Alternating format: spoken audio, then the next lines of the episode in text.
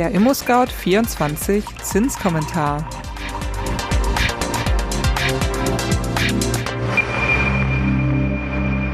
Hallo und ein frohes neues Jahr. Herzlich willkommen zum ersten ImmoScout24 Zinskommentar Podcast im Jahr 2022. Mehrere Notenbanken haben kürzlich verkündet, ihre Leitzinsen zu erhöhen. Wird 2022 das Jahr der Zinswende? Und was heißt das für Immobilienkredite? Das klären wir in den kommenden Minuten. Aber erstmal das Wichtigste in Kürze. Erstens. Großbritannien erhöht als erste große Zentralbank den Leitzins. Zweitens. Auch die Fed plant Leitzinserhöhungen für 2022. Die Europäische Zentralbank jedoch bleibt bei ihrer Nullzinspolitik. Drittens. Zum Jahresauftakt sanken die langfristigen Bauzinsen, während die kurzfristigen Zinsen gestiegen sind.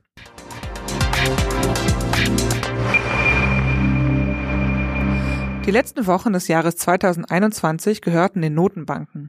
Da gab es überall die letzten geldpolitischen Sitzungen des jeweiligen Landes und das mit sehr unterschiedlichem Ausgang. Schauen wir doch zur Abwechslung einmal nach Großbritannien.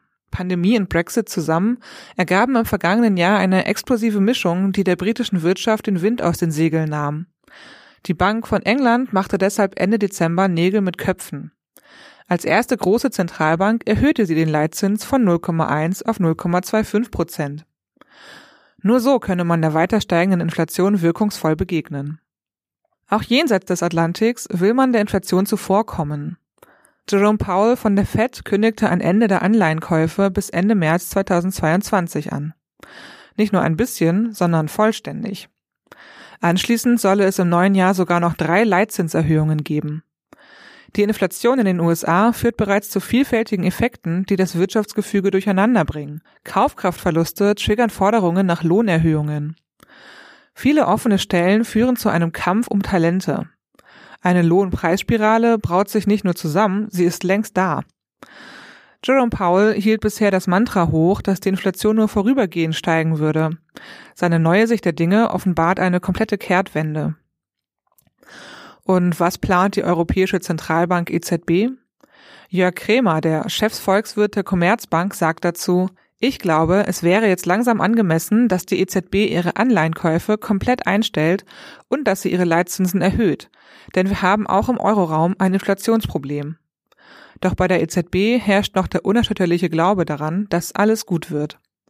Auch wenn die Inflation in der Eurozone im November 4,9 Prozent betrug und in Deutschland sogar glatte 6 Prozent erreichte, wollte sich EZB-Präsidentin Christine Lagarde Mitte Dezember 2021 nicht zu einer Ruckrede durchringen. Das pandemiebedingte Anleihenkaufprogramm PEP wolle man immerhin bis März 2022 zurückfahren.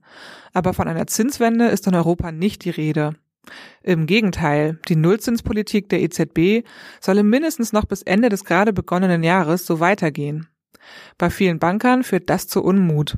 Für Kaufinteressierte hingegen könnte dies die zuletzt gestiegenen Bauzinsen vielleicht erneut in die Knie zwingen und ein gutes Finanzierungsklima schaffen. Immobilienkäuferinnen konnten 2021 noch einmal aufatmen. Aller Unkenrufe zum Trotz haben sich die Bauzinsen in der Rückschau nicht wirklich dramatisch verändert. Das Auf und Ab von Hoffen und Bangen in der Corona-Pandemie beeinflusste die Zahlen erheblich weniger als zunächst angenommen. Eines ist aber unumstößlich. Die Zinsen verteuern sich in kleinen Schritten von Jahr zu Jahr. Das Jahr 2021 bildete da keine Ausnahme. Insbesondere die kurzfristigen fünfjährigen Kredite legten um ein gutes Viertelprozent zu. Insgesamt entwickelten sich die Kostensteigerungen aufgrund von Zinserhöhungen aber sehr moderat. Ein Blick auf das Jahreszinsdiagramm zeigt deutlich, dass sich die Zinsen im ersten Dreivierteljahr 2021 moderat aufwärts bewegten, dabei aber eine hohe Tendenz zu Seitwärtsbewegungen besaßen. Im Grunde genommen ging es im Durchschnitt relativ kontinuierlich so weiter wie bisher. Kapriolen schlugen die Zinsen dann allerdings im vierten Quartal. Mehr oder weniger pünktlich zum Beginn des Herbstes zuckten die Zinsen wie eine aufgeregte Fieberkurve. Zwischenzeitlich erreichten sie bei allen Zinsbindungsfristen ihr Jahreshoch um dann zum Ende des Jahres wieder zu sinken. Wie schon im Vorjahr sind die Zinsen der kurzfristigen Darlehen am stärksten gestiegen. Bei den fünfjährigen Zinsbindungsfristen sind es plus 0,22 Prozentpunkte. Bei den 20 Jahre laufenden Krediten nur plus 0,11 Prozentpunkte. Angesichts der aktuell niedrigen und zukünftig wahrscheinlich steigenden Zinsen ist der Rat der Stunde, wenn du einen Kredit für deine Immobilie abschließt, dann sichere dir die Zinskonditionen für eine möglichst lange Zeit.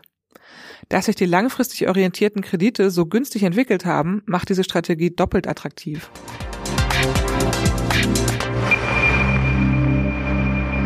Kommen wir nun zum ImmoScout24 Zinsbarometer. Im Vergleich zum letzten Monat des vergangenen Jahres veränderten sich die Kosten der Baukredite zu Beginn des Januars 2022 recht uneinheitlich. Während die kurzfristig orientierten Bauzinsen mit einem Zeithorizont von fünf bzw. zehn Jahren gestiegen sind, wurden die langfristig orientierten Bauzinsen mit einer Zinsbindungsfrist von 15 bzw. 20 Jahren günstiger. Dass die kurzfristigen Bauzinsen mit einer fünfjährigen Bindungsfrist höher liegen als die normalerweise teureren zehnjährigen Zinsen, ist selten. So wie schon Mitte Dezember 2021 enteilten auch im Januar 2022 die fünf Jahre laufenden Kredite ihren länger laufenden Verwandten.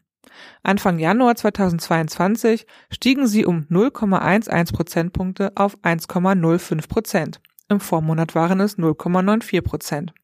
Die Darlehen mit zehnjähriger Zinsbindung stiegen moderat um nur 0,03 Prozentpunkte. Sie liegen jetzt bei einem Prozent. Im Vormonat waren es 0,97 Prozent. Um 0,04 Prozentpunkte ging es mit den 15 Jahre gebundenen Krediten bergab. Sie notierten bei 1,26 Prozent. Um üppige 0,10 Prozentpunkte veränderten sich die Zinsen für 20 Jahre festgeschriebene Baukredite. Sie liegen jetzt bei 1,37 Prozent. Damit sind wir am Ende des ImmoScout 24 Zinskommentars angekommen. Habt ihr Fragen an uns, Lob, Anregungen oder Kritik? Dann schickt uns gerne eine E-Mail an podcast@scout24.com. Wenn euch unser Podcast gefällt, dann abonniert ihn doch gerne bei Spotify, iTunes oder wo auch immer ihr eure Podcasts gerne hört. Und wenn ihr wissen wollt, wie sich die Zinsen weiterentwickeln und ob die Zinswende wirklich kurz bevorsteht, dann hört euch doch den nächsten Zinskommentar in einem Monat an. Am Mikrofon war Konstanze Renken. Bis dann. Tschüss.